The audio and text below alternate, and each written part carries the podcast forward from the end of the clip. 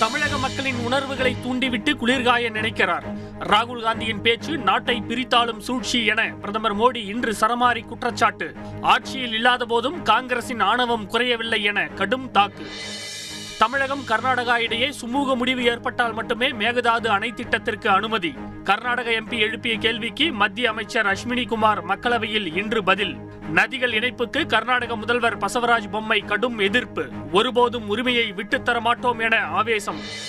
எட்டு மாத கால ஆட்சியில் எழுபது சதவிகித வாக்குறுதிகளை நிறைவேற்றியுள்ளோம். எடப்பாடி பழனிசாமி தனது சொந்த மாவட்டத்துக்கு என்ன செய்தார் என முதலமைச்சர் ஸ்டாலின் இன்று கேள்வி.